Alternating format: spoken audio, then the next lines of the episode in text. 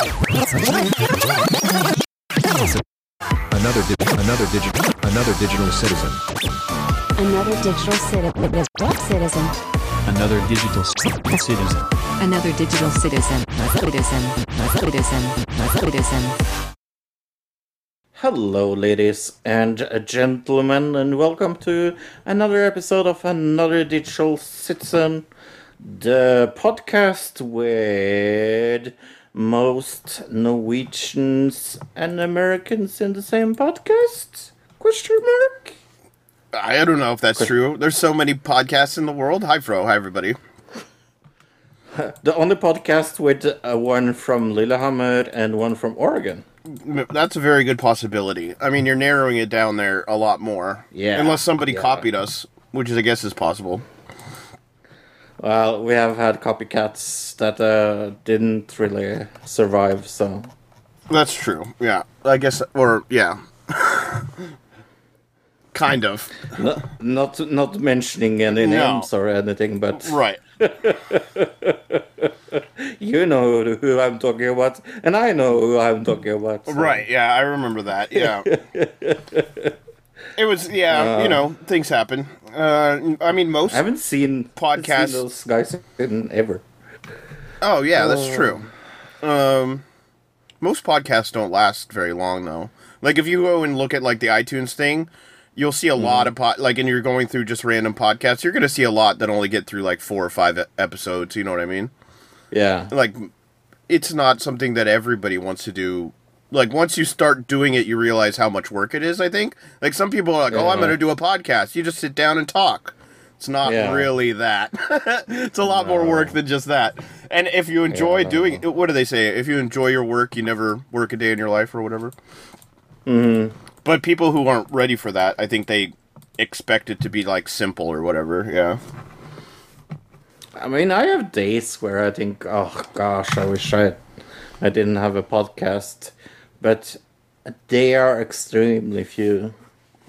Oh yeah, I mean, And- there are definitely days where I'm like, I don't want to do this today or whatever. But I think that's true about anything in life, really, not just the Yeah. podcast. But I mean, yeah, it's definitely.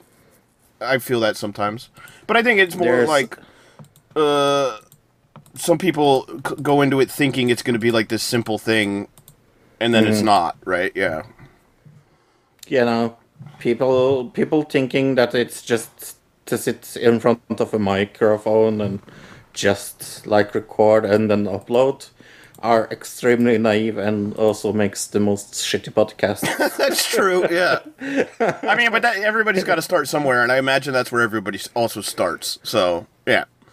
Uh, uh, that's not. I guess that's not true nowadays because people start Yeah. podcasts nowadays with like multi-million dollar budgets. yeah, Like I guess when we started, whatever five or six years ago, there wasn't like the multi-million dollar podcasts that like start up with like a set in a studio in the middle of Hollywood, California. Now that is a thing. So Yeah.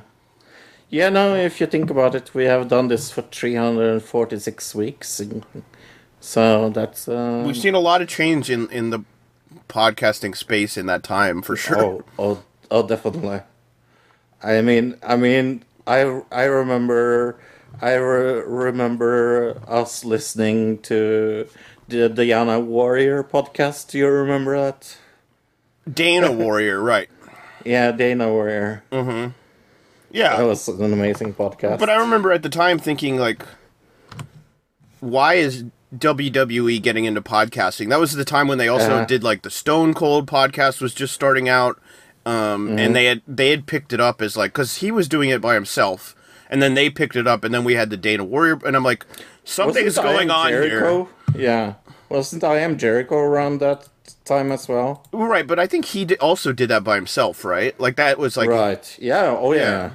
Yeah. but then they started investing in those things and it uh Mm-hmm. there was like a realization around that time that like oh companies can m- make money uh, or even use the podcasts as like an advertising platform for their own brand or and then bring in o- other advertisers yeah And that is why we drink Pepsi and only Pepsi on another digital. not sponsored because i'm literally drinking a dr pepper diet dr pepper right now so How dare you? I don't even have any Pepsi in the house. I did buy a Rockstar for the first time in like years this week, though. I haven't had a Rockstar in forever. Is it okay that I don't know what the Rockstar is? It's like a Red Bull. Uh, let me send you Okay. a pic. It's like a Red Bull, but it's uh, I don't know. I wouldn't say white trash. It's it's like the white trash version of. Isn't that Red Bull? no Red, when you when I think Red Bull, I think like extreme sports. You know, like they they always like Free sports. they always uh whenever you see a weird extreme sport like that one ice racing thing that we saw that one time that's like red bull Oh, yeah. ice racing or uh, ice skate racing or whatever. And then there's like anything that's like an extreme sport is is red bull. I think rockstar is more like raves drift drift cars that kind of thing like motorcycles. It's like a whole different kind of vibe i guess. Um but they're like it's it's similar. They're just kind of like going for a different market, if that makes sense. And then Monster Energy, I think uh, when I think of that, I think of you know like dirt bike rider guy, Mm. Dirt bike, yeah, yeah. that kind of thing. Yeah, they're all go. They're like the same thing. They're just going for a different market. Yeah, but I think that's that has a lot to do with the video game marketing as well. Like, if I want to, if I want to like have a monster game, uh, it's like, oh, cool. You you have like dirt bikes and things like that. but when you If think I of like to- en- energy drinks, soft drinks that you associate with like gaming, like what's the first thing you think of? I mean, Code Red Mountain Dew. Coca-Cola. That's what I Oh, think yeah. of. oh yeah, Code Red. Yeah, or Mountain Dew in general, right? Yeah. yeah that's true. because for years they that that was like the main sponsors of gaming was like what Mountain Dew To and be like honest, Doritos I have played the Coca Cola game, so I, that was the first time thing that came. well, I played mind. Pepsi Man, uh, so Oh, Pepsi Man, such a good game. so there's that. I also did. And Burger Burger King also had their game. Did they? I remember. Oh yeah, I remember they had like a chicken fry online game, like in the mid 2010s or something, when the chicken Oh no no came no! out. This yeah. was before this. Uh, uh, the Hamburglar came from that, if I don't remember. oh, I don't. I yeah. It, well, not from that because Hamburglar is from like the 70s, when before video games. Right. So, it, but it might have been in that. I don't remember. Wait, Hamburglar's McDonald's also, but there probably was Is a it? McDonald's game. Yeah. Mm-hmm.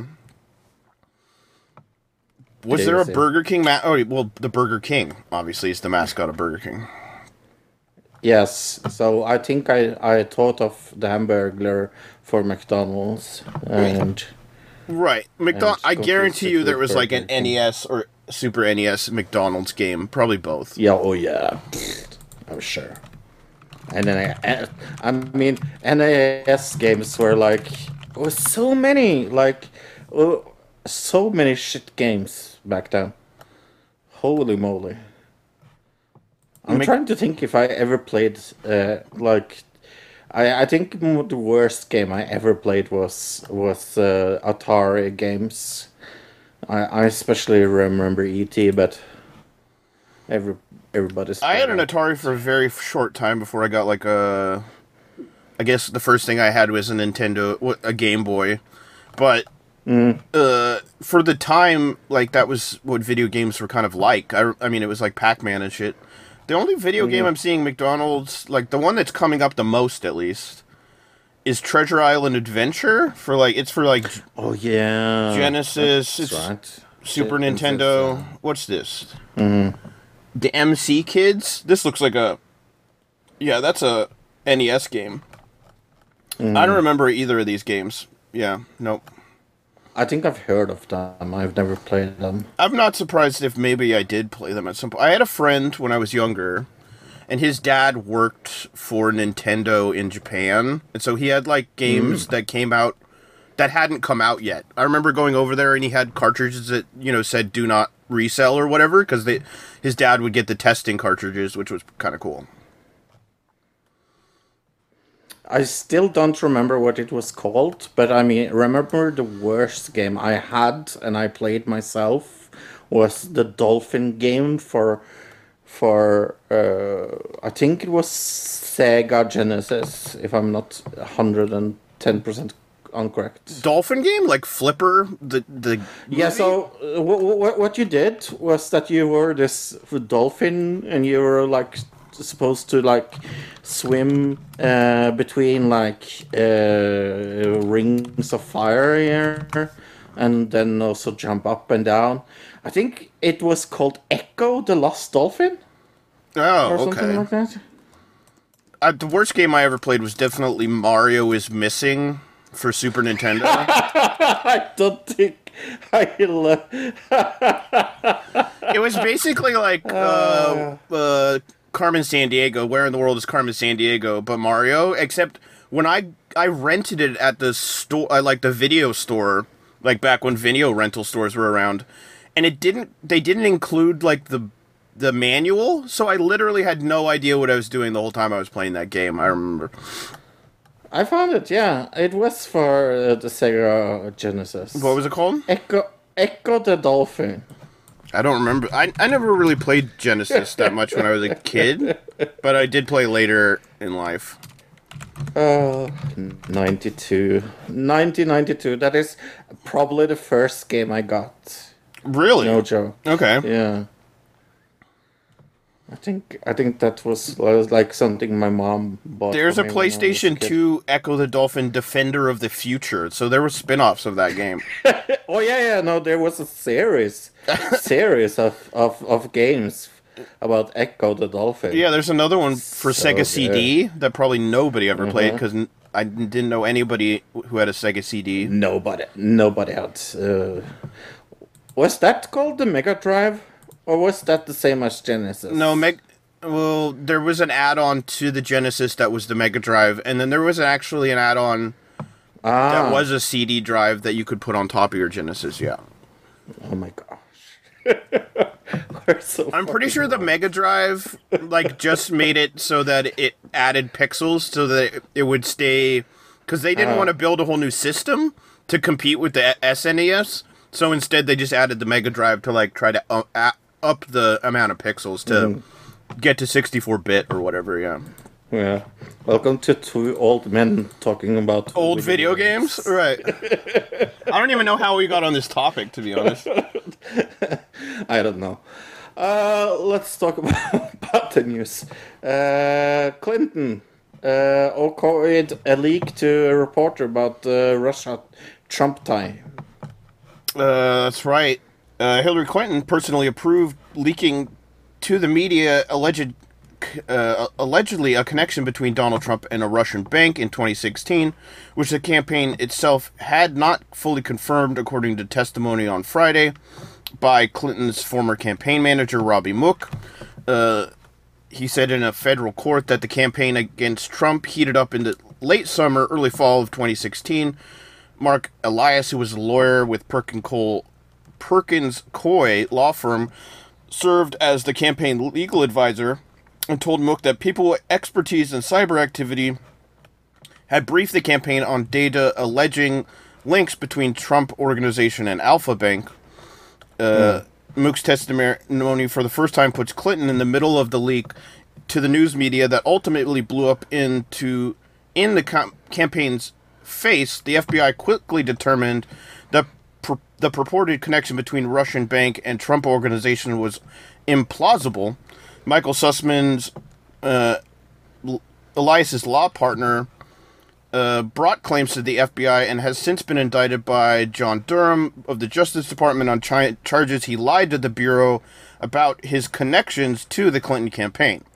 Right, because if you remember, he went and said that he was not working for anybody, that he was just doing this, uh, you know, what, out of the goodnesses of, of his heart, that he had found this info and that he was, you know, being a good American.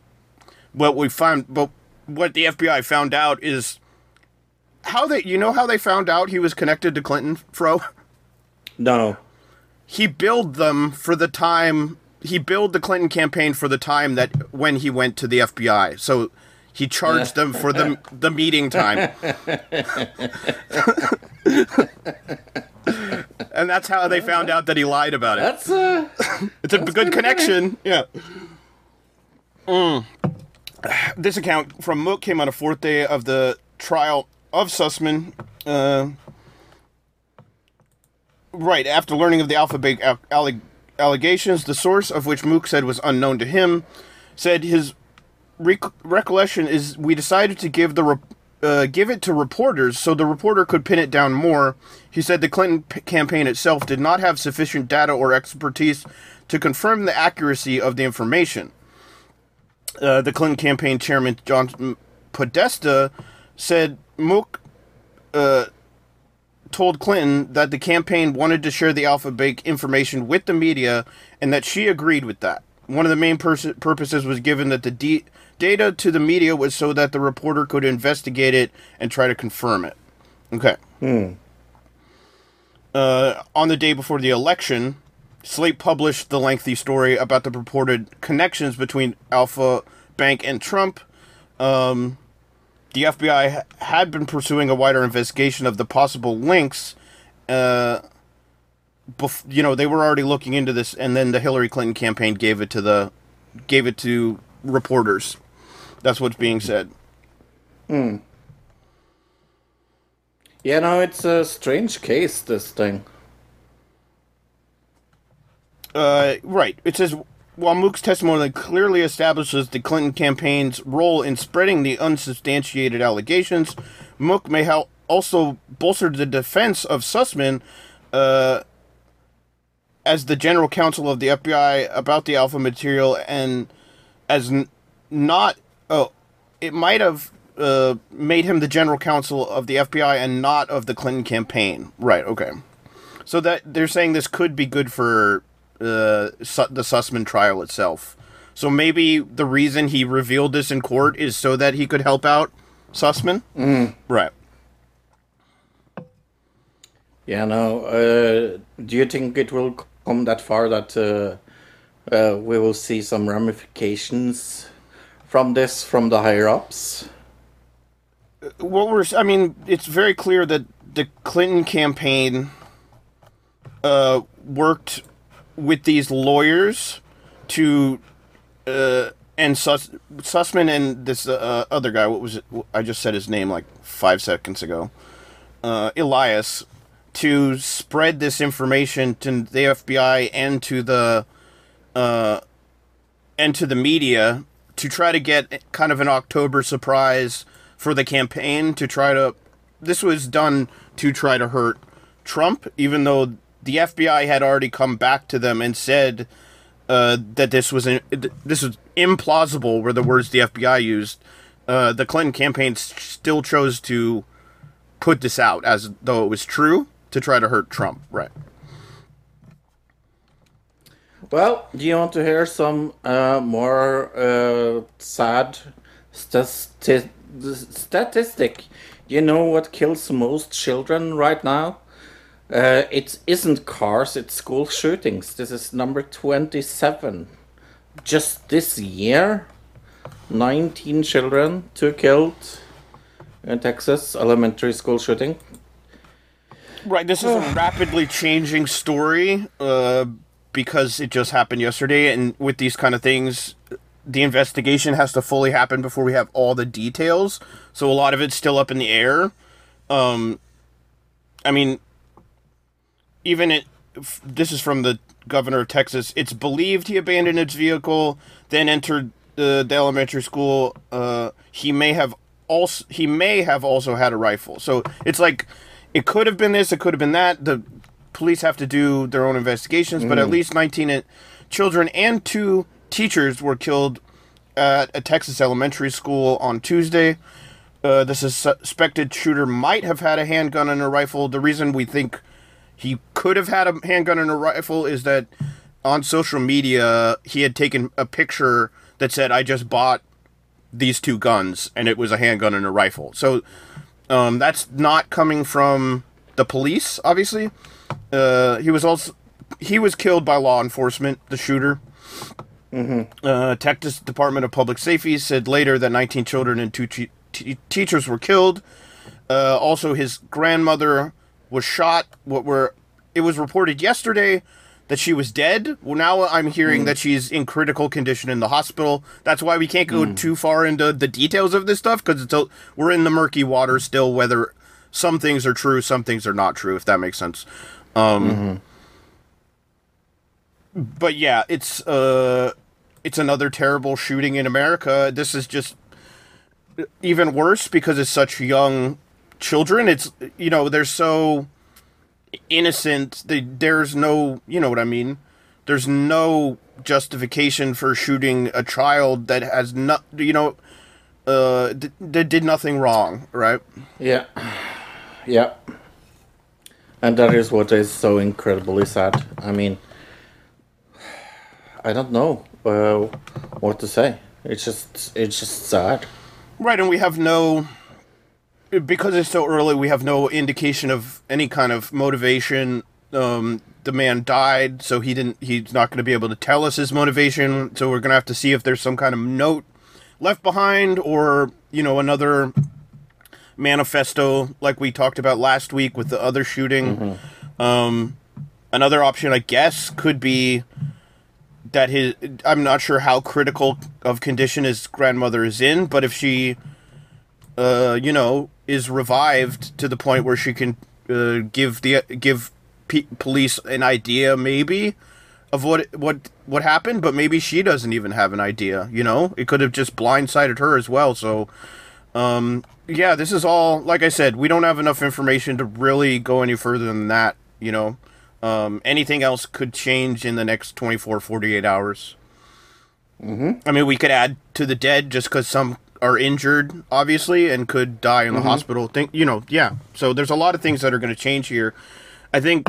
I mean, what's the we we covered a lot about American gun violence last week. I mean, what did we miss? I guess uh the amount of guns in America, right? Yeah, there's a lot of guns in America. I mean, that's the biggest Uh, difference between a lot of other places, just the accessibility to guns. Um not that I mean, we don't have any motivation of why this guy did it, but if he didn't have guns, even if he did it, he would have killed less people, right? So right there, course. that's you know, um, but what I'm to understand is to buy this man was 18 years old, like he had just turned 18, and he went out and bought some guns, and that's the age, legal age to buy guns. Not only that, he passed a background check to buy guns. Um, so a lot of people are calling for back more background checks, tougher background checks. Um, this person pa- passed a background check. So I don't know 100% how I mean it'll help to have tougher background checks, but it in this case because he did pass one um I mean gun can I think gun there's a lot of things we can do to stem gun sales and things like that, but the sheer amount of guns in America right now uh we would have to do Plus, something the gun lobby in America is so incredibly strong. I mean, if it wasn't for the gun lobby in America, we would have stricter gun laws. I mean, they're powerful Yeah, because they're backed by voters. Also, it's not just because Right. of the yeah, yeah, organization no, no. itself that makes them powerful. Yeah, even though they are a powerful organization because they've been around for so long, um, it's the people who support them, and obviously. Right now, if you're looking to pass anything through like the Supreme Court, if you're thinking, "Oh, we need to get some gun laws and pa- get them passed in the Supreme Court so they can, you know, be enacted into Yeah. the Constitution no- or something no like yeah, this is not the Supreme Court to Yeah. do that, obviously, because they don't even want abortion. So, um, something needs like. There's the other obvious uh, point here is that yes, there is a large amount of access to guns, but there's some there is also something going on in America with like a societal uh, a, a society on the like on the decline, a society in in uh, in rubble, you know, that's just falling apart Right. to the point where people feel like or are going out and doing these things, right? Yeah. Not that right. Well, not that we know any motivation, but there's definitely something societal happening also.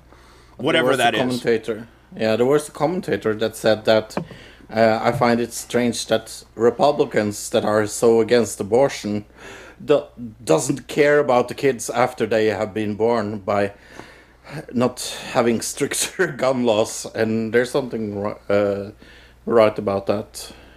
There's so many guns in America correct. though that out like let's say we outlawed assault rifles, which we already did technically with the Brady bill. Like assault rifles have been illegal in America for years. Um let's say we did more strict gun laws, there's still guns like in circulation. There's so many guns in circulation that it would take 40, 50, 60 years you know, depending on the quality of the gun, for all those guns to break, unless we did some kind of gun buyback like Australia did many years ago, um, where they actually any gun that was deemed illegal, you had to sell it back to the government. Um, Otherwise, you could be charged. Like that's not going to happen in America.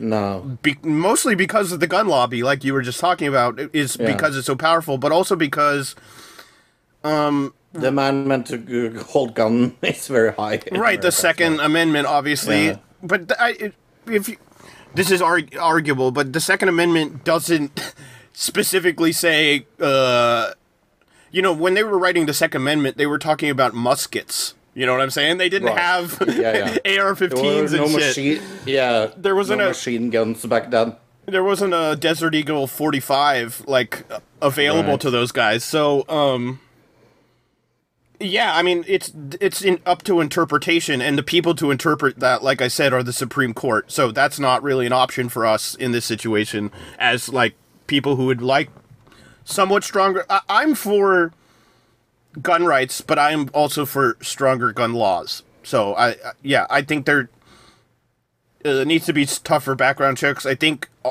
there needs to be training uh, training courses requirements to purchase a gun, though also, which is not the case now. Um, Agree. So yeah, I I, think there's things that can be done, but I also think that just gun laws are not the only solution that we need to look at here. We need to figure out what the societal reason for driving people to these uh, lengths are, because they're not just one reason, obviously. Right.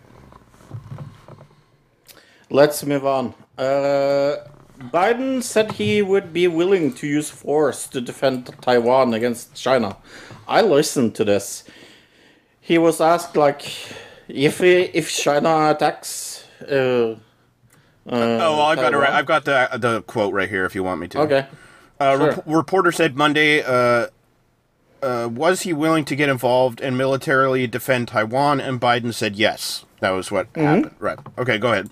That's simple. And Yeah, what no, what do you uh, think when you saw it? I was impressed. Okay. I was im- impressed that he said yes that quickly. Uh, of course, I thought you would be a little more scared. of course, the day after he walked it back, saying that it was a mistake. Sure. Yeah, yeah.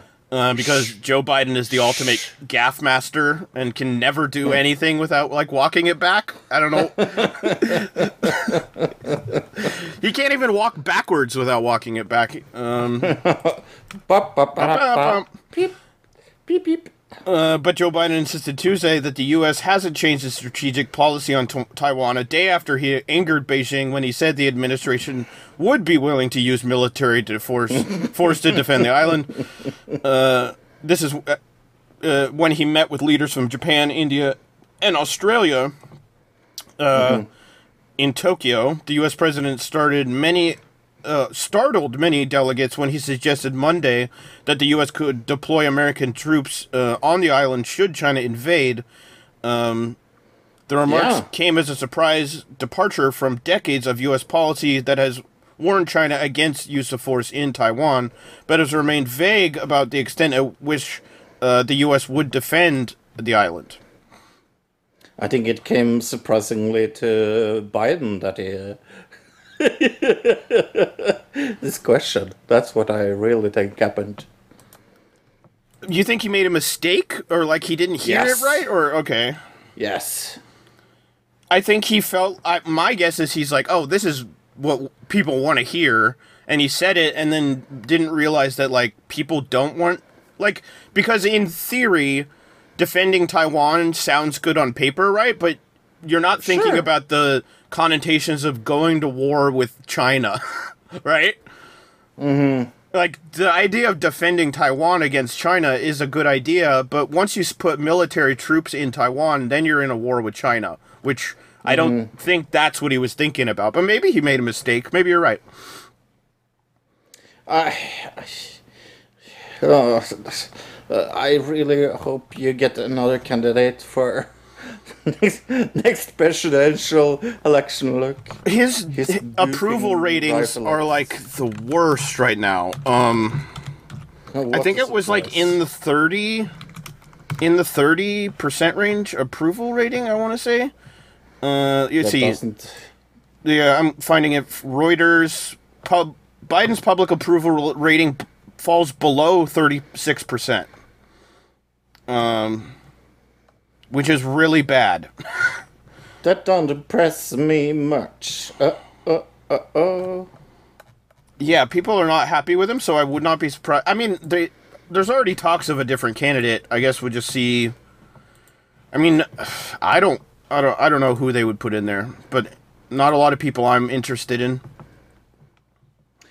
Hopefully, nobody with monkeypox, right? Right, yeah, because well, I don't know what would happen, but they would have monkeypox. I don't. Maybe they would jump around from tree to tree. Is that what happens? I guess so. Yeah. Uh, Yeah. collecting bananas and such. I don't know how that would hinder you as a politician though. As long as you can still make like decisions, I'm okay with that if you're going around collecting bananas. Fighting like giant birds who shoot coconuts at you. Oh wait, that's Donkey Kong Country, right? Why was he collecting bananas in the first place? I don't know. I guess the Such a good question. the the bad guys just took every banana, like there weren't any other mm-hmm. bananas left on the island. I suppose. All right, monkeypox. A leading advisor of the World Health Organization described an unprecedented outbreak of a rare disease, monkeypox, uh, has in developing countries as a random event uh, that may be explained by a risky sexual behavior at two recent mass rave events in Europe. Uh, this is from Well, okay, okay. uh, I, we need to stop there. What is risky? Sex event. What does that mean? I don't know, having sex in the bathroom, maybe? yeah, I mean, they're saying it happened at a rave, so you got to think like. I guess number one, but what's you're what's having se- okay, no, no protection. getting Let's just say no it. protection, getting caught Right. like in a public place, and number three, I guess, might be a stranger that you just met at the rave. You know, you don't even know this person. That's a possibility, I guess. Yeah, that sounds. Hopefully, they're not talking about the thing that we're going to find out about in a second. But uh, in an interview with David Heymann, he, uh, former head of WHO's emergency department, said the leading explanation that spread the disease was sexual transmission among gay and bisexual men at two raves in Spain and Belgium. So hopefully Okay. we're not getting uh, another AIDS thing from like the 80s where everybody blamed gay men for AIDS. Oh yeah. We That's what I have a really AIDS- bad feeling about. That's what we need. Another AIDS pandemic uh, hysteria. Right. Um, Yeah. monkeypox has not previously triggered widespread outbreaks um, beyond Africa. We know monkeypox can be spread where there is close contact with lesions or with somebody who is infected. It looks like sexual contact has now amplified the transmission of the disease.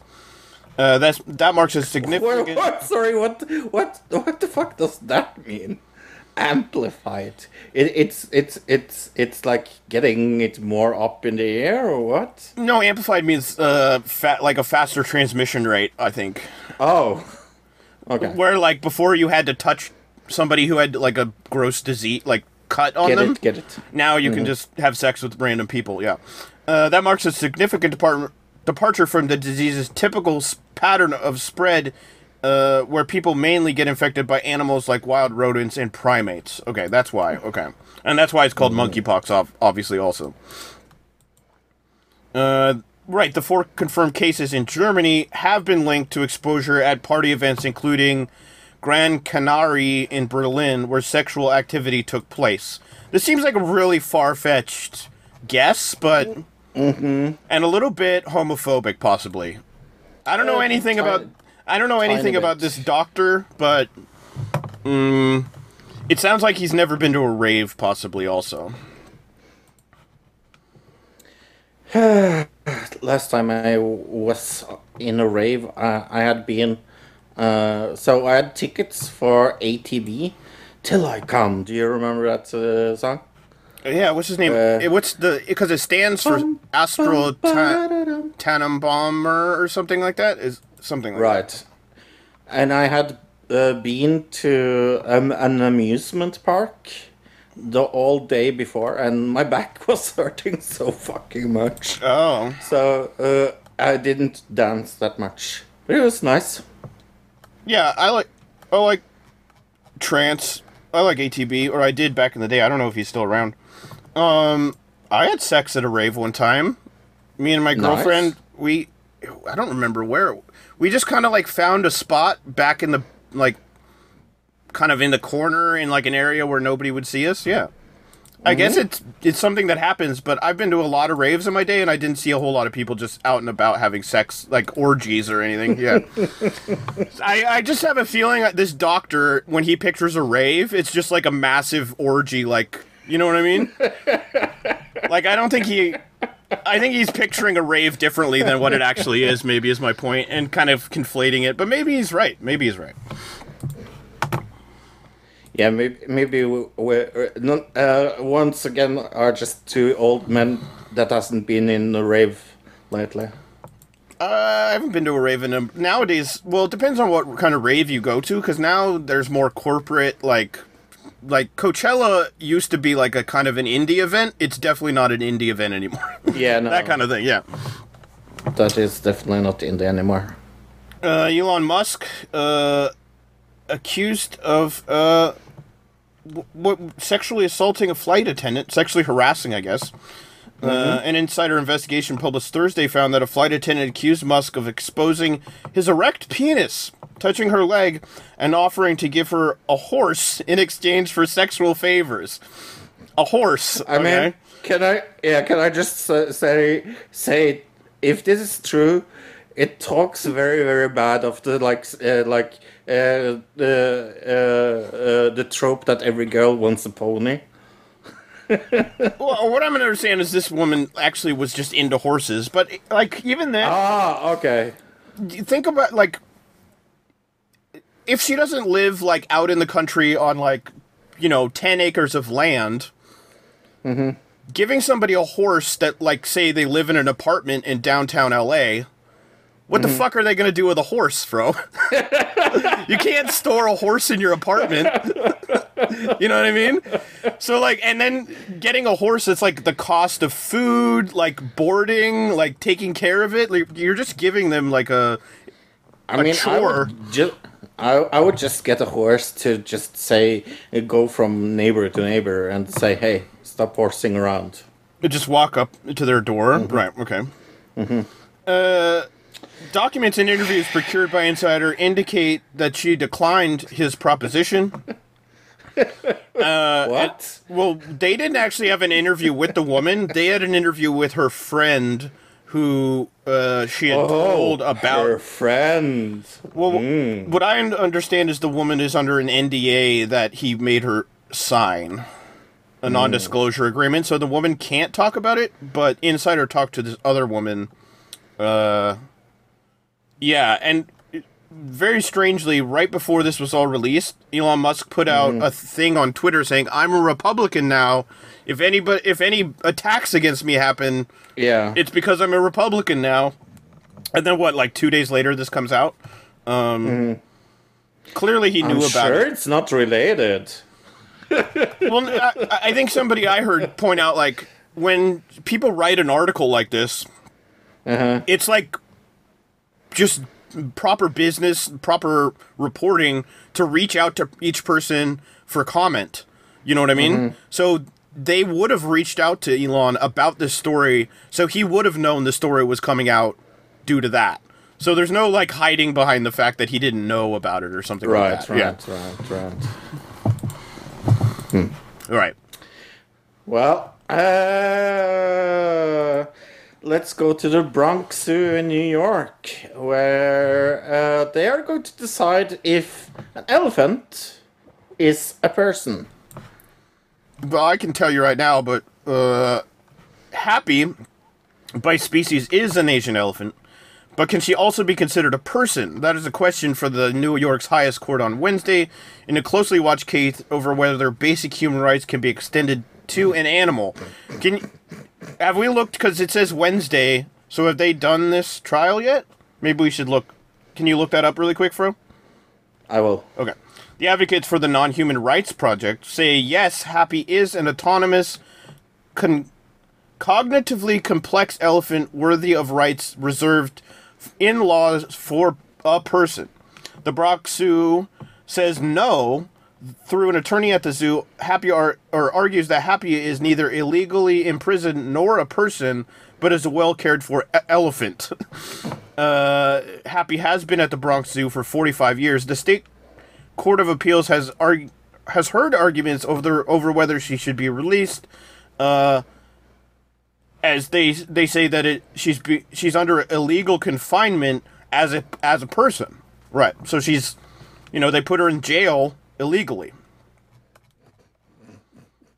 I, I don't know. I mean, I, I understand what the angle that they're going for is, right? But if I was going to start doing this, I would start with like a chimpanzee or a monkey, something more related to humans, not an elephant, if that makes sense. Mm-hmm. But maybe they're just worried about the specific animal's health or something. Yeah. No, I can't uh, find an update to this. Okay, so maybe they're still in court. It's very possible they're still. The trial might still be happening. Uh, yeah, I mean, what do you think about this? I don't think a uh, ele- elephant is a person. Is it a little stage of me to think that? I don't know. Uh, no, I don't think so. I I'm a kind of against. I know I don't like zoos. When I go to zoos, No. I get really depressed because it's just like a bunch of animals being um being you know put in cages. I guess you know some of the animals in certain zoos they have to be there because they you know they came from they were never in the wild to begin with. They would just get killed. Right. So I understand that, but it's just depressing to me to go to. it's just depressing. Yeah. Um, so I can understand agree. why they would want this elephant to be released, but at the same time, if it's been there for 45 years, it's kind of, you know, that's what it's used to. yeah. Taking it out of that in- enclosure and everything would really be a shock to an elephant to any animal. So Yeah, and I I wonder if it's it's it's worse for it now to be like forced to be outside the, the zoo than inside the zoo. well, I don't think you could release into the wild. That would just be that would just be Yeah, but wh- where would Negligent. you release him to? I think you would have to put him on in like a what do they call those things? Uh, nature preserve. Those places where you like people can drive around and like Oh, yeah. you know that kind of thing. That's true. Which Yeah. probably should be where most of these animals are to begin with. Uh, Yes. not in zoos, but uh, yeah. Who are we? I think a lot of people say zoos are good because they educate people about animals and they let people know about like Sure. uh, saving certain animals and you know teaching people about this and that but i think you could probably there's probably that. other ways to teach kids and stuff about animals Animals. Yeah, let's do it in 3D. i mean kids know all about dinosaurs and it's not like we have dinos we don't have jurassic park lying around so What? Are you saying Jurassic Park is not a documentary, look? well not in this uh not in this universe not in this dimension but in some parallel dimension it is Bum, bum, probably bum. multiple parallel dimensions So, uh, Bush, you know, uh, one of the presidents, George W. uh, Dubya, the man that almost choked on the Pringle. Look it up, it's true. okay. And almost Uh, got hit by a shoe, if you remember that. remember that time a guy sh- threw a shoe at him? Shoot, shoot at him. I do remember that. That's my favorite Bush moment. My favorite was when he lied about the Iraqian war. That was so funny. Oh, then there was "Fool Me Once" and never and Shame on uh, you. Shame Yeah. on me, then shame on "Fool Me Twice" or something. that was, I guess he's got a bunch of really good ones. Oh. But yeah, he condemns uh, Putin's invasion of uh, Iraq. Right, uh, I, di- former I didn't U.S. know that they invaded Iraq. Uh, former President George Bush accidentally condemned Vladimir Putin's invasion of Iraq before correcting himself, saying he was all he was talking about Ukraine. So we got a video of it here. If you're ready, let me know. Why doesn't it come up? Oh, do we need to find another link? Hold on. Bush. Oh, well, it says Bush made a gaffe during a speech in Oh, yeah. at an event in Dallas, Texas, where he was talking about the importance of fair elections. Right. So he's kind of equating. Well, you'll hear, but he was saying like there aren't fair elections in um, Russia like there are in America. So, uh, Okay, I'm ready. okay, give me a countdown. In three, two, one, play. The result is an absence of checks and balances in Russia and the decision of one man to launch a wholly unjustified and brutal invasion of Iraq. I mean, of Ukraine. Right. Uh, 75. and then he says, "I'm 75." I'm sorry, you made mistakes back when you were president. It's not because you're 75. I think it's probably just ingrained in his brain to say invasion of Iraq because he said it so many times when he was president. You know what I'm saying? Like just that is in it's like uh, burned into his brain when he says invasion of Iraq just like comes out without even thinking because he said it so many times for like what four years in a row, five years in a row. Don't you think so? Oh yeah, definitely. But then there's a uh, if you listen closely, after he says, uh, "I mean Ukraine," he says very under his breath. He says, "Well, Iraq also." Basically admitting that the invasion of Iraq was a brutal mistake, unjustified brutal invasion. Right. Um, which I thought was interesting. Whether he, I mean, he could have meant something else, but it sounded like what he was saying was Iraq also. So yeah, that's interesting. What do they say? Fjord, Fordian slip, right? Fro- Freudian. slip. Freudian slip, yeah. Hmm. It's named after me. Are you a big uh, fan of NATO? Uh, I think NATO is kind of a, it's kind of falling apart in in this day and age, but people are trying to keep it together, right? Do we need it? Uh, in certain scenarios, yeah. Uh, in other scenarios, it can it can hinder things. Yeah, I have the exact same feeling. I feel, I feel like NATO maybe has played a little uh, out of its needingness. I think uh, when people, well, even in this, when this Trond tells the truth, where he's going to talk about we need NATO, I think uh, comparing n- this day and age to like NATO in for previous years, you they're not one to one correlations necessarily. So Hello, this is Trond, but Trond tells the truth. I'm going to take talk to you about some unpopular thing.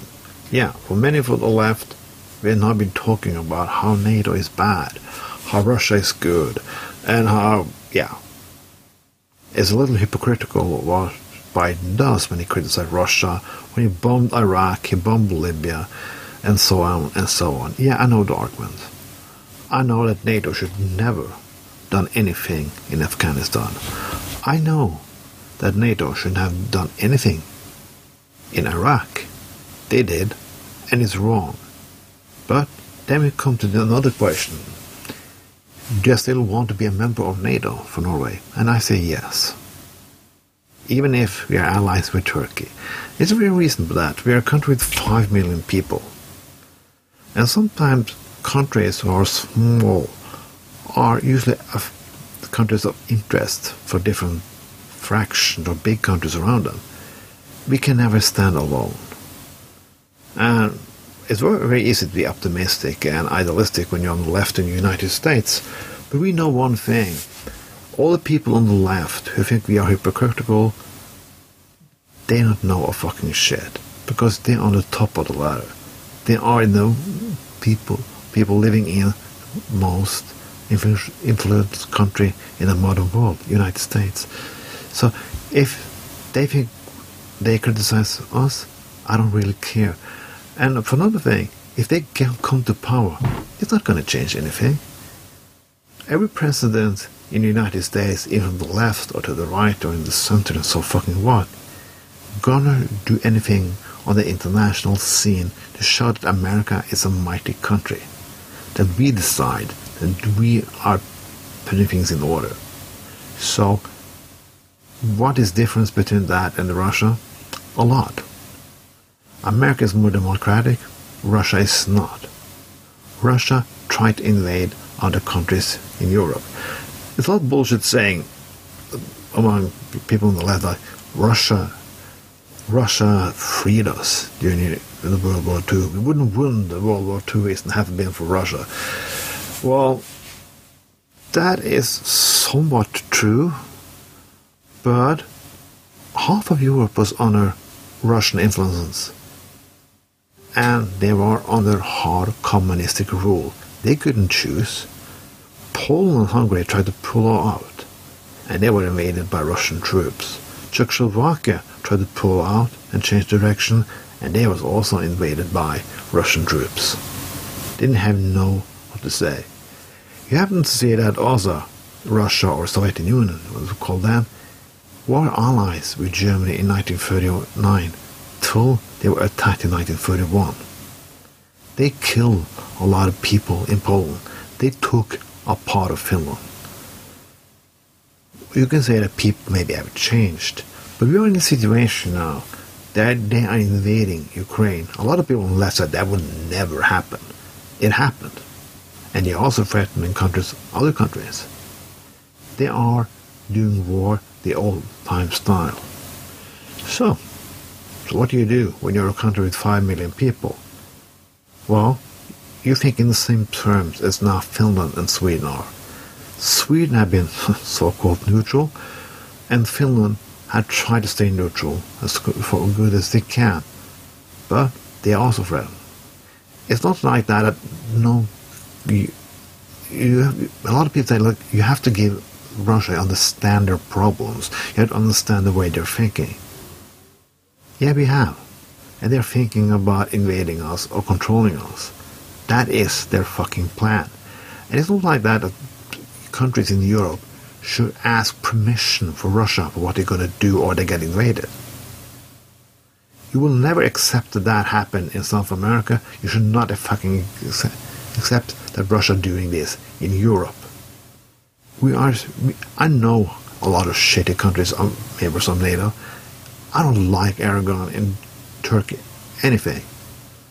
But what is the choices? this is no choice between good and evil. Yeah, it is a choice between good and evil. But there are many gray areas there. So we have to choose what is best for our fucking country and how to survive as a democratic nation. Nation. The only thing we can do that is to be a member of NATO and wish Finland and Sweden welcome to NATO. This was Trond, Trond that's the truth. That was uh, Trond telling the truth about NATO. Thank you, Trond. Thank you, Trond. Uh, okay, let's start out with some TV. Love on the Spectrum look Mm-hmm. is uh, United States. Uh, this is a reboot, or not a reboot. What do you call it? Uh, It's it's not a spin-off. It, no, because a spin-off is like when you take a character. It's a, a new version, I guess. new version, yeah. American version. yeah. Ju- The last one was from Australia, if I don't remember 110% incorrect. I don't even Um, remember. Yeah, I don't. I don't think I ever really paid attention to what country it was from. Hmm. Yeah, I don't know. think it was I I liked I liked the original. I I didn't watch this. What do you think? Uh, I think it was as good as the original. Uh, really interesting persons. Very nice to see autism uh, uh, handled uh, by people that actually care about the people Right. instead of exploiting them. Well, I guess you could yeah. arg- you could argue that like there is because they, they're making a TV show that's making money, they're exploiting in to a degree. But sure. I, I get from the first one, like the most interest. Like there was one guy who really made the show, and he was like the super Mm-hmm. interesting, outgoing character. Um, is there like a character in this that's Yeah. Okay. Yes. And she's amazing. Okay, cool. I mean, that's really what the characters are what make the show. You know, it's Yeah. um kind of a reality show like a lot of reality shows, right? But it's just the character, the interesting characters that make it interesting. Uh, yeah. So that was the first thing I saw. Did you? Did you give it a score? Uh, 7.5. Uh, I think last week or no, two weeks ago, I watched Bosch Legacy, and I totally forgot to talk about it. Um, it's a spin off. This is actually a spin off of Bosch. Uh, This is on. The original was on Prime Video. This is on Freevee, which I guess is Amazon's free, like, uh, free video thing that has commercials on it that anybody can kind of access. It has all the original people in it, except this show, he has retired from being a police officer, uh, which this is just a cop cop drama. The original was a cop drama, also. Um, but he's like a very smart detective, so original, right? Never been done before. Never seen Sherlock Holmes. Never read a Sherlock Holmes book in my life. Um, you know, but it's well acted. The acting's good. Uh, i- this one, his daughter becomes a police officer, and so she's kind of following in the footsteps of her father.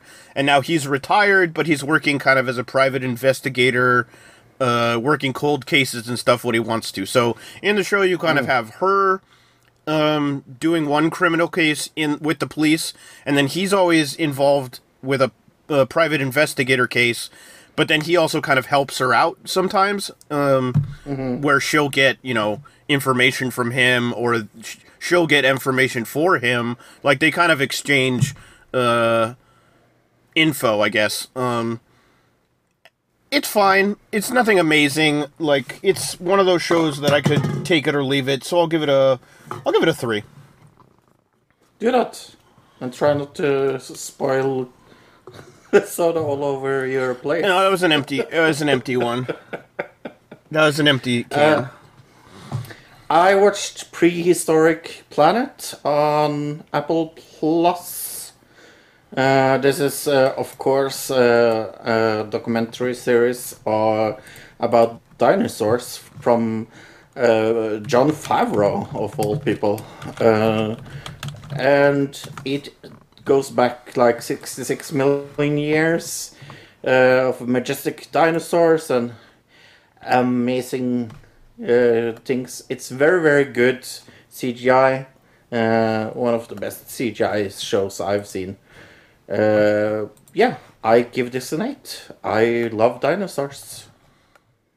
Okay, did you see the story about the Dragon of Death? I almost added it to our No. news round, actually. Uh, they found a new dinosaur type in Argentina? Yes, Argentina.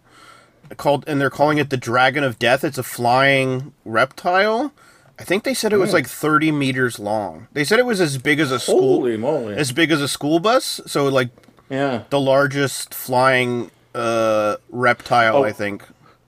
Wait, wait, wait, put- let me put my Christian cap on. I don't believe that. the, the, the Earth is 3,000 years old. Okay, yeah. There the, we go. Yeah. The scientists plant planted the fossils. Have you ever heard that yes, theory? yes, that's the be- that's my favorite that, one. yeah. That they bury the Yeah. fossils so that they can just go dig them back up. I guess that's the theory, right? I would assume. But yeah, no, prehistoric uh, uh, planet. It's also uh, narrated by David Attenborough, so it's very good. Okay. Um let's talk about Angelyne on Peacock. Peacock. Uh this is a show about a it's a mockumentary style show about a woman who is on who gets famous for being on billboards as far as I can tell from it. Um, Right, this is a true story, by the way. True based on a true story is a better way Based to put it. Based on a true story. It's clearly trying to be um like a comedy. Is that what is that what you got from it? Yeah, but it's not funny. I understand where the jokes are. I just didn't laugh at them. Is that? I guess it's still not funny, Mm. Yeah. but at least I could tell where the jokes were. Um, Mm-hmm. It felt like it also feels like the you know the, we've even said this in the last few weeks. Mockumentary style shows feel dated just because the concept has been overused at this point, right? Mhm. Um, so all the mockumentary stuff, it makes me go, uh, I don't like this format. I'm sick of it. Uh, some of the acting's fine, but it feels overacted, and that's where kind of the funny is. That's where the joke is. Is like, look at how over the top these people are. Um, but it comes off as overacting to me. Uh, so overall, I gave it a. Uh, geez, I guess I have to give it like a four. Yeah, I was just going to say I have to give it a four as well. The acting is very good, but that doesn't save the show at all. Uh, the next thing I saw was Don't Forget the Lyrics on Fox. Okay. Because that is a new show. Isn't that? oh, wait. I was like, it, isn't that an old show, you ask? yeah. When yes. okay, I was gonna say, how old is this? It's got to be like ten years old, right? At least, yeah. So this is the new new version of Don't Forget the Lyrics. Look, Oh, there's a new version. Okay. there's a new new version. Yes, uh, with a Niecy Nash. You know Niecy Nash. No, I don't. No, uh, me neither. Uh, and uh, they, uh, yeah. If you've seen Don't Forget the Lyrics, it's totally the same thing. They have to uh, sing the lyrics when this is, music suddenly stop, and the words will disappear, and then the contestants will uh, have to sing the right lyrics. You cannot do that after like ha- they had that Steve-O show where it was like sing the lyrics, but you have to put your head in a box of spiders. Do you remember that show? I do, yeah. What was it called? I don't remember what I. Karaoke, Shot karaoke, something like that. It was on MTV, I Yeah. want to say. Um, it was very very fun. like once you've gone to that level, you can't go back to just the music stops and you have to keep singing, right? Yeah. yeah. But yeah, no, this is shit. Uh, I give it a three. Okay, uh, we both watched Night Sky, right? Yeah. We definitely did. Um, with J.K. Simmons and Sissy Spacek. Uh, very good sci-fi show about some an older couple who, at some point in their life, we find out in the first episode that they found some type of what portal. Yeah. I wish this was better than it is, though. I don't think it is amazing. Uh, I uh, I thought it was a little too slow. With the pacing is a little too slow. Well, I mean, Yeah. they're de- yeah. like um they have to build it to because they they have to kind of draw it out because this there's certain things that you need to like uh cliffhanger at the end of each episode but Sure. i personally the very first cliffhanger was already like i don't like where they're going with this um, in the first episode cliffhanger. I was like, I, I just it would have been more interesting if a person died. I'm not gonna say who, but if at the end of a, Right. that episode, if somebody specific had died, I would have been like, this Mm-hmm. would have been way more interesting, or not necessarily died, maybe disappeared, like just not been around. Yeah, Went went away. Yes. went away. Right. I mean, that's that would have That's a good. would have been I don't know I would have been like oh this is wow but when I got that at the end of it I was like oh this is one of those shows where they're just kind of like dragging it on. It's kind of a lost mm-hmm. situation right? Yeah. Mm-hmm. You know, and it's it's also eight episodes long, and it feels like it could be four.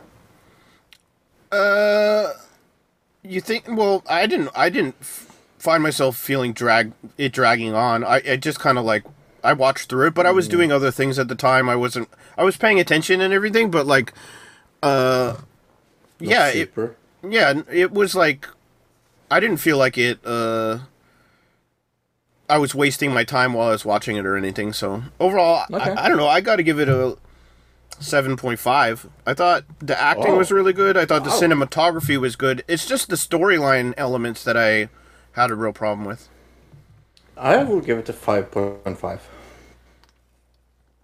i can see that i guess yeah Yeah. Anything else? is that i think that was it for me yeah Me as well. But we did see voting the story.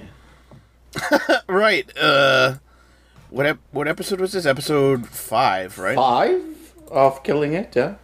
Uh, it's called no episode six, the hard place. Yes. Stuck on election We, day. we thought it was episode five because it started episode five at your uh, end. right? Yeah, exactly. Yeah. Uh, stuck on election day. Craig must choose between family and freedom. Jill- while Jillian receives a letter. Right. A letter. Yes. uh, yeah. This one's kind of a side track from like. Quest- Again. Yeah, like I feel like we kind of lost the plot of killing snakes at this point in the show Yeah. to a degree. Yep. This one was much more about Craig getting his family back, which it feel like he mm-hmm. did, which is weird because that feels like an element of the show that should have happened like at the end of the season. At the end, yeah, yeah. I also feel like that. Well, do you think that's a good thing or a bad thing? I I don't know yet. I guess. I think it's a bad thing. Do you? I I, I think that a, they had it now, yeah. okay because I feel like it could work out in the sense that like at least they're not doing the same old same old linear storyline that we expected. At least it's not predictable, right? Okay. So there's that element of like, okay, now what is going to happen at the end? Because that was something that I was assuming was going to happen in the last episode. It's already happened. Hmm. So it makes me go, what is going to happen in the last episode, right? Um, sure. So that makes me go, that it, mi- it's a good thing in that way, maybe more than a bad thing. I don't know, though. Maybe I'm overthinking it. I don't know. Right. I thought this episode wasn't as good, but I feel like we had a lot less action. Like even in the last episode where literally nothing happened with the snake thing, at least we had this crazy back and forth between her and the lady, like uh, saying she's going to arrest her at any moment, and then there was like this. Ten- there were tense moments. Where in this one, the only tense moments were between him and the guy trying to get him for the fire, right? Because there's this dude that's uh, insurance investigator. Is that what he said he was? Mm-hmm. Mm-hmm. And those moments weren't really tense because they always ca- came off as comedic because that guy who played that character is so funny, right? Mm-hmm. So there wasn't really a lot of tension. The comedy was ho hum. I don't know. I'd give this episode a six, I guess. Yeah, I I, I was kind of disappointed in this, so I will give it a five point five. It's still a good show. It's still like Oh, yeah, above yeah. average. This just was a kind of eh, middle of the road episode and literally middle of the series episode. So not surprised, really. That's where you, you usually find this kind of episode.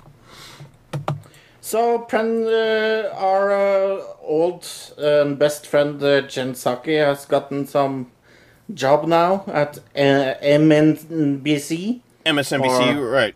Uh, right? we had talked about that they were that she was being courted by a bunch of different places, and that MSNBC it looked like that they had won kind of the battle.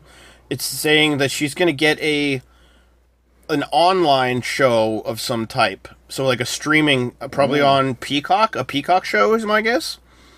Does that make sense? Can't can't wait to not see that.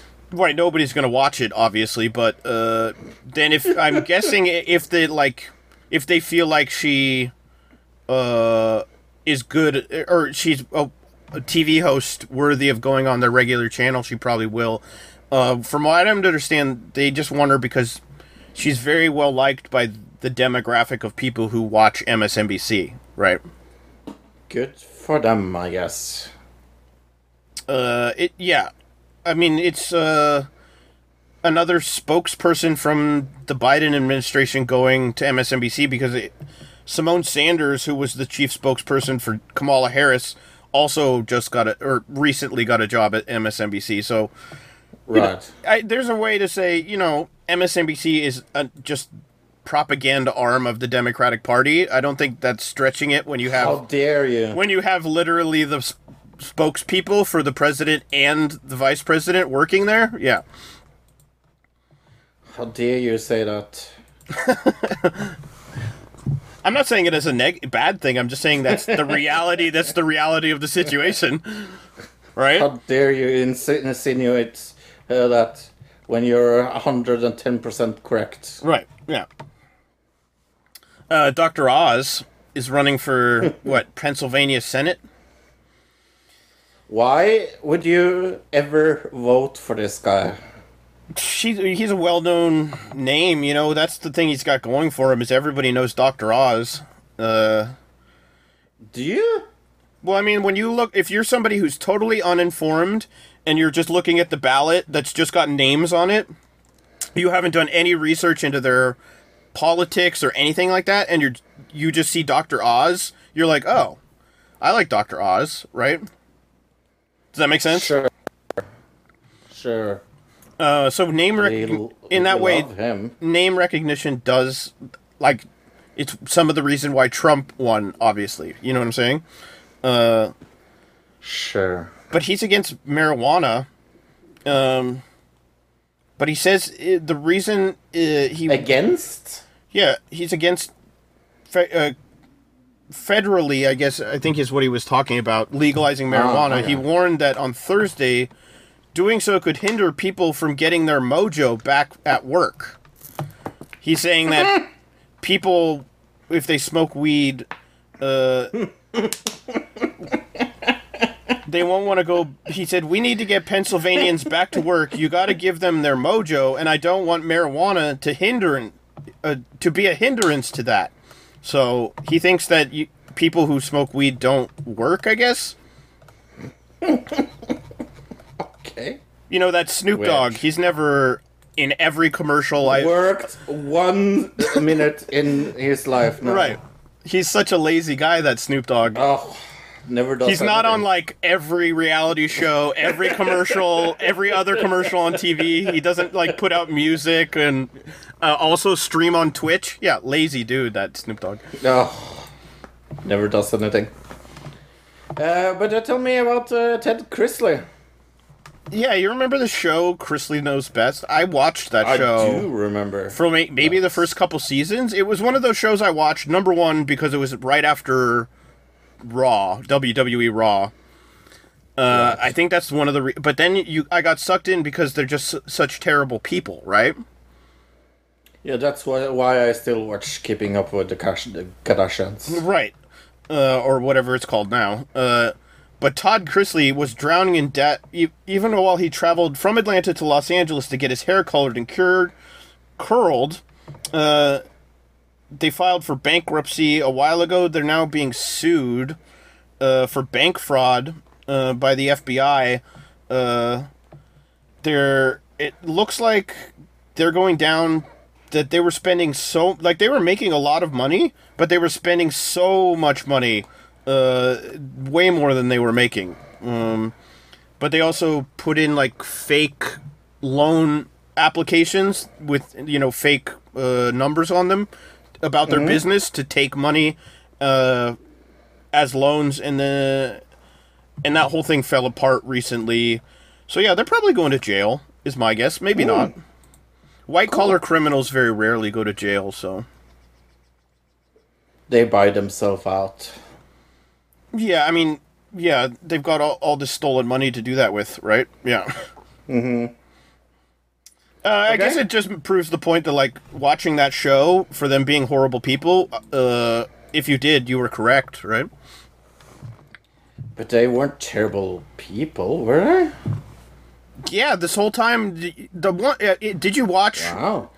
the Chrisley show? The whole thing was like about how extravagant their life was and how he had to keep I everything perfect, perfect and meticulous, and every their house had to be this magnificent giant mansion. Uh, and they were always very show offy about their wealth. Well, when you're show offy about your wealth that you stole, that's a whole other thing. It's such a weird thing. Uh, so, what has uh, Mars said? Uh, did you not Bill hear Maher. this Bill Maher thing? No. Oh my god. I can't even really go into uh, how crazy it is, but he's talking about transgender people uh, in, in like a segment he did. Um,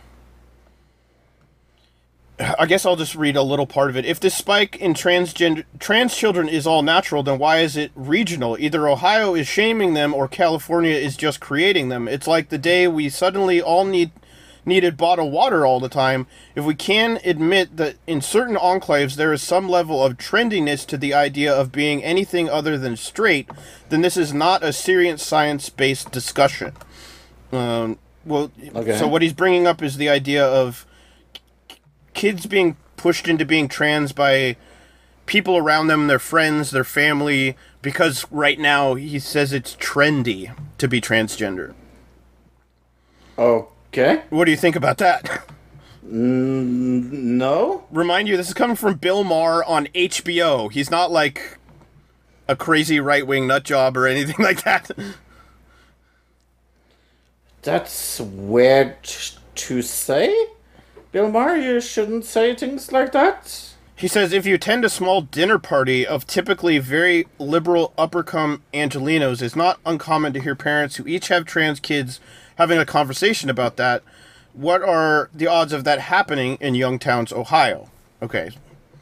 I don't know. It's weird to just hear it coming from Bill Maher, I guess. But there's been a lot of people saying this lately, like pushing back against trans. Uh, uh, what is it? Surgery for children or whatever. So, it's a, a conversation that's happening right, right now in America. I don't think I don't think uh, people should uh, be afraid of taking the surgery. That's my per- personal. I guess the point Opinion. that these people are making is that children are still like, fl- like they're f- you know fluid on their life. Like kids are still trying to decide what they want to do with this and that and how they want to be as a person, and like kids change their mind about things a lot. Like what you want to be for when you grow up, like how you like your you know your outlook on life, like. And these people are saying that's the same with being transgender, um, which I don't think is necessarily the case because in most cases people n- just know if they're transgender or not. It's you know when you're when you be, when you realize or whatever what ha- whatever happens because I'm not gay. I don't know. Uh, you know you're gay. Like it's not a it's not a thing that you decide over time, right? You know what I'm saying? Mm-hmm. Um, so I think he's misinterpreting that whole thing about it. But this is some, coming from liberal, the liberal side of things, so it's it's something that needs to be talked about for sure. Mm. Hey, if you go to audibletrial.com uh, slash ADZ, that's audibletrial.com slash ADZ, you can get a free book and a free trial to Audible. You get the 30-day membership. After that third day, if you want to cancel, you can do that and keep the book. But I think you will uh, enjoy the book and other audio content.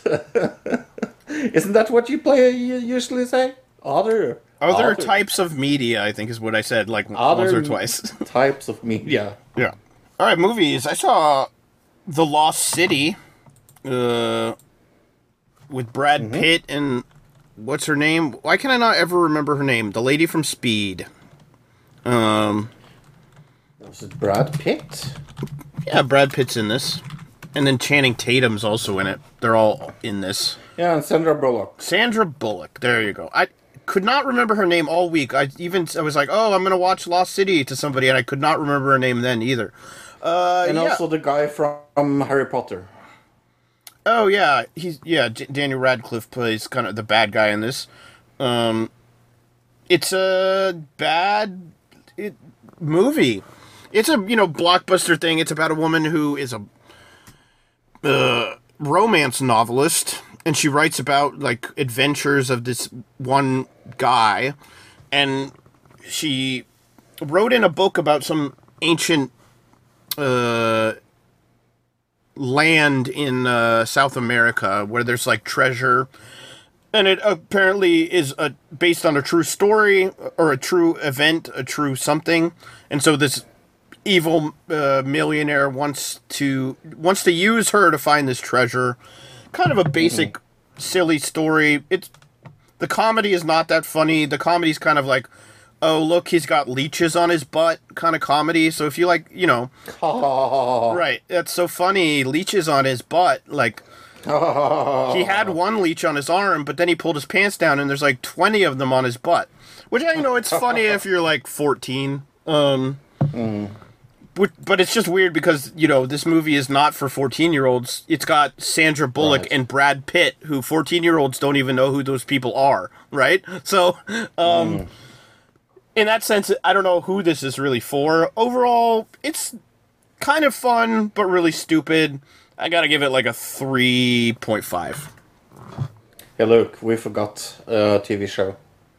We forgot a TV show? Okay. Yeah, we saw G for government together. Oh, that's right, the G word. How did we forget Yes. that? Okay. I don't know. Should we talk a little about it now then? Might as well, I suppose. Yeah, because uh, we saw G- uh, the G word. It was called in Norway.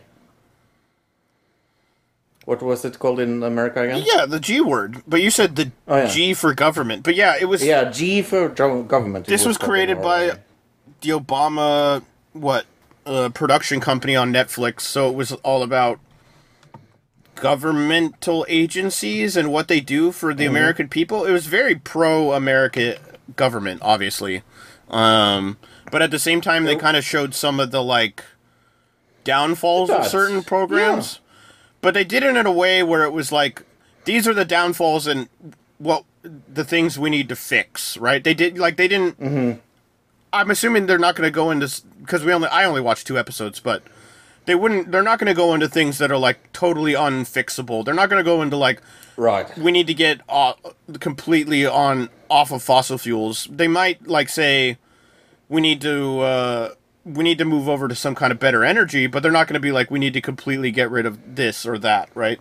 Um, because they're trying to maintain some kind of like middle middle ground. Uh, the show itself, I didn't think was that funny. I don't know about would it be you. No, it wasn't that funny, but it was very interesting, and that's kind of what, uh, for me, that doesn't know a lot about like American government. It was probably more interesting than you, that lives in the middle of it. I mean, while we were watching it, I even was like, they would say one thing, and I would be like, "Oh, well, that's because of this, this, this, and this," and then the next segment Yeah, of the show would be that, yeah. and so it's like, yeah. yeah, I guess that makes sense why it would be less interesting to me. Um, Mm-hmm.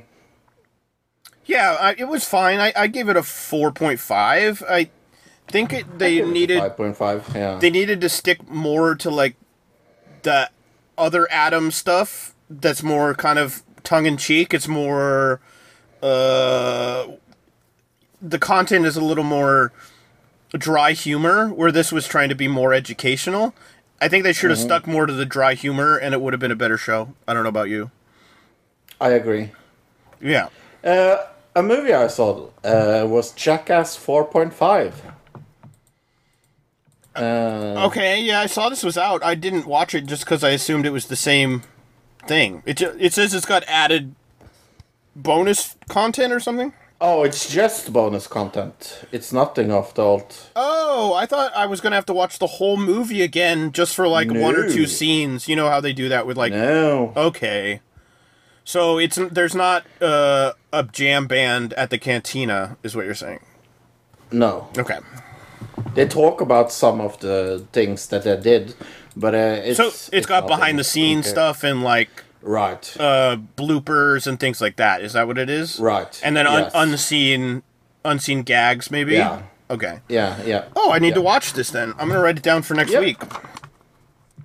Maybe they should have. it. Maybe they should have promoted it better that way because I think a lot of people probably are thinking the same thing I'm thinking, right? Right. Yeah.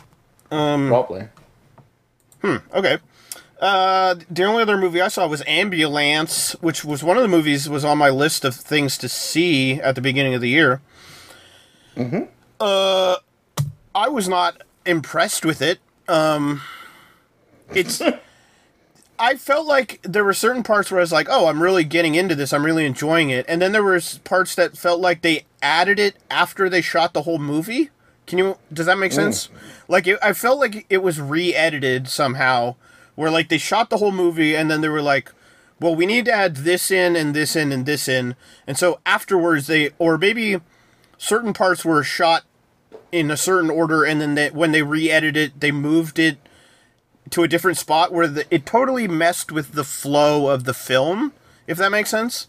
The flow of the editing, the flow of the storyline. There were certain parts where you just get this all of a sudden background character information on a in, totally insignificant character to the actual plot of the film, but all of a sudden you get this weird backstory part where you're like, not necessary, and totally throws me out of the like ride that I was on, the journey I was taking, you know? Um, that was the biggest problem I had with it was the editing. Some of the acting's not great. Uh, you know, it's a Michael Bay shoot 'em up explosion movie. Overall, I didn't give this a score. She- sheesh. What should I? Uh, I've got to give it a four. Ooh, that's not much. Yeah, it's the editing was the real bad part. I felt like, like I said, it felt like they re-edited a movie that could have been good and then got lost in the editing room. Hmm. Okay. Yep. Uh, the last uh, movie I saw was a stand-up. It was a, Rick, a Ricky Gervais uh, Super Nature. Yeah, Super Nature. That has a lot of people pissed already, Really? especially trans trans people. Uh, he, he talks a lot about tr- trans people. What is it with comedians and trans people? I does he reference Chappelle in this at all? Uh, yes. Okay. So, So- does he bring it up in the sense of like this happened to Chappelle, so I'm going to talk about it Uh, that and he also makes jokes. about what trans trans peop- Yeah, trans, people. I mean, I guess I'd have to see it to see how the jokes come off, but you would think after everything that's happened with Chappelle, people would know to just avoid that kind of comedy, right? Yeah, mm, I I don't I don't understand. I mean, he's always been a shocking comedian who went, you know, he takes things to the next level, you know, in like most comedy stuff he does, whether it's to be really awkward in certain ones or like some of the stuff mm-hmm. that he the TV shows he did after his wife died that were about death and mm-hmm. stuff, like really pushing the boundaries on stuff like that. This is something that I would say probably not a great idea to push boundaries on though. I agree. Did you hear John? Mul- you know who John Mulaney is, right? Also, Yeah, stand. Yeah. he got also is in trouble for a Dave Chappelle related uh, incident. He Really? he let Dave Chappelle open for him at a show, uh, and people were very mad. Apparently, people said they were in the crowd and they didn't feel comfortable seeing somebody that they thought was a transphobe uh, performing for them, even though because I guess he wasn't like on the ticket. You know, he wasn't billed to be there. He just showed up, so they felt like they were thrown off guard by all of a sudden being in, in having this guy in front of them. Um, and then obviously people are mad at John Mulaney for allowing him to be the opener. I don't know. It's a whole thing. There's a whole like it goes back to like the Bill Maher thing. It's a whole discussion right now in America about transgender genderism and everything. It's very there's it's a huge discussion that's happening right now. I am very curious, Luke, uh, about Men. I have heard it is uh, a very good trailer. I have not seen it because you said it is a very cool trailer, so I can't wait to see it for the first time, actually. Okay, well, we'll see if it's a good movie. Men. A24. Still haven't given a bad movie. I'm not sure that's true, but A24 is usually good movies. Yeah, they have a good track record. This is a different trailer than the one I've seen. I actually have not seen Okay. this trailer, I don't think. Yeah, I haven't seen this. So that's hmm. interesting. See if this is as good as the other trailer.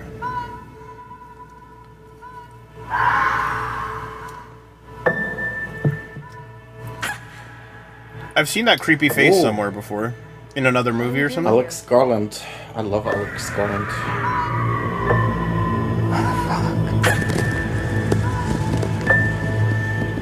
You hated Ex Machina, though. Yep.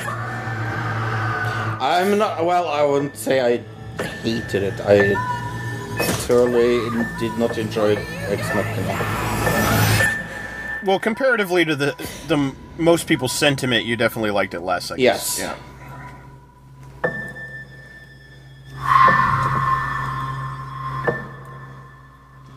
This is a way more slow-paced trailer. The other trailer is like boom, boom, boom, boom, like hitting you with all this stuff really, really fast. Hmm. Kind of want to see that now because that looked boring as shit. Well, maybe uh, that's because most people, at least on the Facebook, did not recommend this movie. Okay. Uh, but uh, look, what is this Oscar-nominated movie all about? In the aftermath of personal tragedy, her Harper retreats to the beautiful English countryside, hoping to find a place to heal. However, somebody, someone or something from the surrounding woods appears to be stalking her. What begins to simmer dread, what begins as simmering dread, sorry, soon becomes a fully formed nightmare inhabit, inhabited by her darkest memories and fears. Uh, 75% on Rotten Tomatoes, 6.3 out of 10 on IMDb. 3.1 out of 5 on Letterboxd, and 46% of Google users liked it. So the Google users, uh, not happy with it. No. So you, it's very rare to see a below 50 Google, uh, Google u- It is. user rating. Very, yeah. Jason Bowley gave it five stars though and said, "I'm still stunned uh, from uh, what I watched. Not since Hereditary. Ooh, love that movie. Has the movie hit me with such raw emotions and powerful gut punch? Man was insane, atrocious, bizarre, shocking." and the one uh, of the most disturbing films in the recent memory. Jessie Buck- Buckley and Rory Kincaid was phenomenal. Alex Cullen has set a high bar, in my opinion. Well, I'll tell you right now, there isn't a single positive review anywhere on the Facebook page. Uh, Nate Adams wow. doesn't recommend. Says first movie I walked out since Batman and Robin. I love Alex Garland's, and that was what ninety eight or something. or something? yeah, something 98, like 99. I love Alex Garland's previous two movie. Uh, oh, Ex Machina and Annihilation. Ter- this is terribly so. No discernible plot and no tension building. Kimberly Leslie also doesn't recommend. Says it's the most ridiculous movie I've ever seen in my life. It's not scary. Nothing about it is scary. My friend and I both looked at each other at the end like, "What the fuck was that?" Don't waste your time and money on this movie. Seriously, wait till it's on cable. Uh, it'll be there by next week, is what she says. uh, do you have any more good ones or any negative ones? I guess? Sure. I'm being very Uh, negative. Dree Gopher also gave it five stars. Uh, going to keep uh, this as simple as possible. Alex Garland gives and delivers such a beautiful yet disturbing movie with solid, captive uh, performance by Jessie Buckley and Rory Kincaid. From the start to finish, Men uh, 2022 will keep you hooked and wanting more as the movie progresses further. It's definitely intriguing, but uh, a little too much to take in. If you're looking for something just uh, as bold as this movie, I would recommend seeing it. Brent Cross says, doesn't recommend again. Not the best, but women are probably better. Ah, ah, See what he did there? ah. so hilarious. Uh, the women That are was funny. the women are smarter. I heard that in a song once. Um. Oh wait, there is one. There is one person that recommends this movie on on Facebook. Oman QC Ah. says, "Now I believe that." Believe in herbal cream in penis size growth. It helped me when I got to know about the doctor. I was so surprised about natural herbs.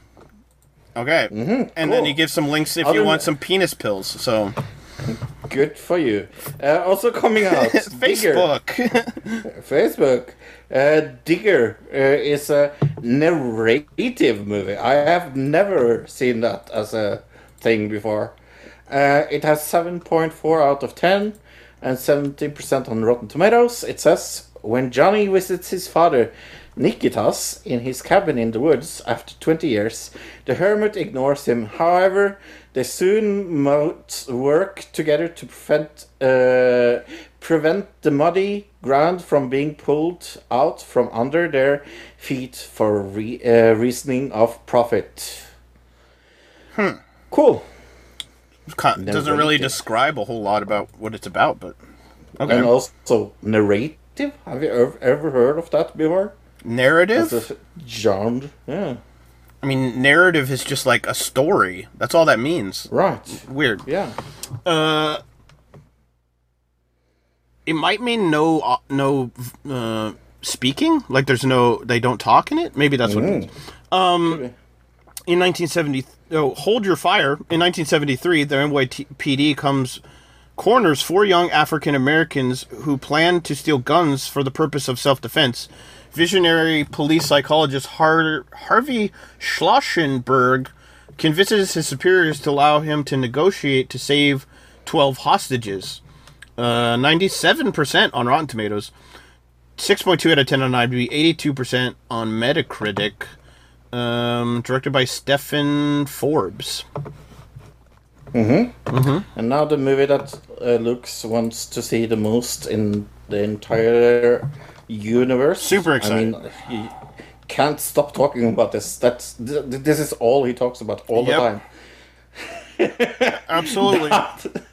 Downton Abbey, a new era. Uh, the Crawley family goes uh, on a grand journey to the south of France to uncover the mystery of the uh, Dowager Countess's newly inherited villa. Uh, it has 7.7 out of 10 on IMDb, 85 on Rotten Tomatoes, and 63% on Metacritics. Just sounds so majestic and as a, as a film. Well, here's the film that you really are super excited to see, Fro, because you love this guy, Dinesh D'Souza. 2000 Oh, Mi- love him. 2000 Mules is a 2020 American political film by Dinesh D'Souza that falsely claims that Democrat-aligned mules were paid to an unnamed nonprofit organizations to illegally collect and deposit ballot ballots to drop in boxes in Arizona, Georgia, Michigan, and Pennsylvania. Oh, and Wisconsin. So it's an He it's best. it's a movie about uh, election fraud by the Democrats by the very credible Dinesh D'Souza, who never made a bad film. Never. I said incredibly ironically. Oh, did I? It's got six point nine out of ten on IMDb somehow. Uh, wonder who that could be. It's got hundred percent on Fandango. What? And it's got 87 percent of Google users liked it. That's kind of weird. Okay. That's pretty good. Better scores than I thought it was gonna have, right? Yeah. I guess so. Rotten Tomatoes doesn't seem that it, that they even are willing to uh, to rate it. So Say to rate it. Funny enough, it is the movie I want to see the most, though. Oh my god, it's got a hundred percent audience score though on Rotten Tomatoes with uh over 250 verified ratings.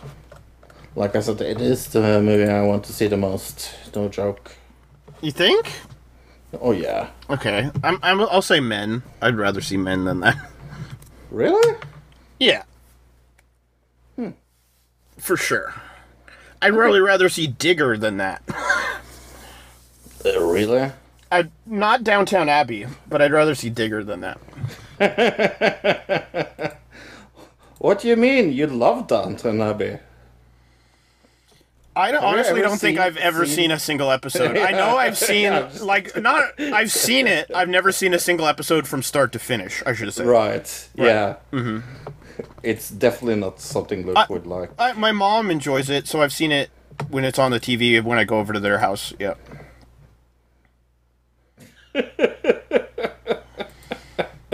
That's like your history with it. Well, yeah, and uh, other people that I know that have liked it in the past. I've seen it. I don't. I know what it's like, a kind of about and stuff, but I, I've never seen a single episode Right. from start to finish. Like I said. No, I hate watch all his movies. I've seen Hillary's America, and I, yeah, I wanted to throw everything at my computer. It it gets me so irritated when he directs anything. I think I, I actually talking about Audible. I I think I I bought one of his books just for fun. Right. And I was like, no, nah. I I I returned it after like five five hours listening to it because it was just unlistenable. But like, man can't write. Oh well, well, I had something for the Jeremy round that totally goes into this, but let's let's do uh coming next week. News of the week, TV movies of the week, Killing It episode seven, almost over, and then another digital review of 18 and a half. That's all I know about it. I don't so- know anything about this. So if you have anything that you want to watch uh, us to watch in approximately four weeks, you can contact Luke. Wherever, yeah. Uh, yeah. Speaking of bad directors, I sent you that thing about the new Uwe Boll movie. Uh, Oh yeah. Which I didn't even know that guy was. I thought he stopped making. I th- swear he stopped making movies like a while ago when he got like a huge backlash Yes. for a while, and then he said, "I'm done Yes. making movies." Right? I do remember that as well. But there's a new So what the fuck? there's a new one coming out. Yeah. I was very confused. It Why? doesn't seem like it's going to be released in America at all. Um, so I, I like I'm not surprised by like no American production company wanting to release it, but uh, yeah, it's Mm-hmm. just strange. I did I thought that guy was completely done making movies. I mean, speaking of mass shooters, he like made the quintessential mass shooter movie, right? And what movie is that, Luke? I don't. What was it called? Uh, let me look at him. Look him up. I don't know. You don't remember that movie? He made like two of them, I think. No. I had a roommate in college that was super into his movies. Uh, and I remember watching it with him and being like, "What the fuck? This is the craziest, stupidest movie ever." Uh, uh, Ram Rampage from 2009. It was uh It was uh yeah, it's bad. I would it, I want to say it's been banned in many Is countries. it about school shootings? No, it's about a guy who goes around in a in a town just shooting people, but he's like builds this whole armored suit, very much like we see people talk about. You never saw Rampage? I don't think so. No. Oh, okay. Well, I wouldn't recommend it. It's very, especially now, it's very depressing. I want to say there were two of them. oh no, wait. This saying this is saying that there's a tr- there were three of them. Okay. So like as far as like movies go, uh, some people it was kind of a cult thing, which is bad to say nowadays. Obviously, like if you go back and watch these, it's like Okay. I wouldn't be surprised if there's some mass shooters in America that were influenced by this movie. Okay. All I remember uh, about Uwe Boll is like shit movies, uh, shit, shit action movies. This is a shit action movie. Yeah. Okay. So what else do we have in the Jeremy round, Luke? Uh, I don't. I'm trying to think. I mean, uh, not much. Do you have anything YouTube wise? I'm not think. I, I, I haven't thought Not about you. really. Okay. I, I, it's just I saw, finally saw the boxing match, so that was fun Oh right, he put it all out like onto his YouTube channel. Yeah. Is that where you saw it? for free. Yeah, for free. So that was super nice. That clearly is why he wasn't claiming anybody else's stuff because he's like, I'm just going to put it all out for free, which I think might be a good business concept. I think the idea is to like let everybody see the first one, put it all out for free, and entice people to pay for the 2nd one more. Yeah. Mm-hmm. And also, I think if he Uh, did start copyright striking people, they would like because it's iDubbbz, people would call foul on that a little bit. I definitely agree. Well, look, uh, it's hot in Norway. Uh, cold there, or It's medium it? here. It's like, uh, yeah, it's sunny but not too hot, but not. It's a little cloudy. It's super, or it's Oregon-y today, but no rain. well, I want to uh, turn the fan on, uh, but uh, that means that we have to stop recording. So goodbye, everybody. Goodbye, everybody. Bye bye, everybody. Another di- another digital another digital citizen. Another digital citizen. Citizen. Another digital citizen. Another digital citizen. Citizen. Citizen. Citizen.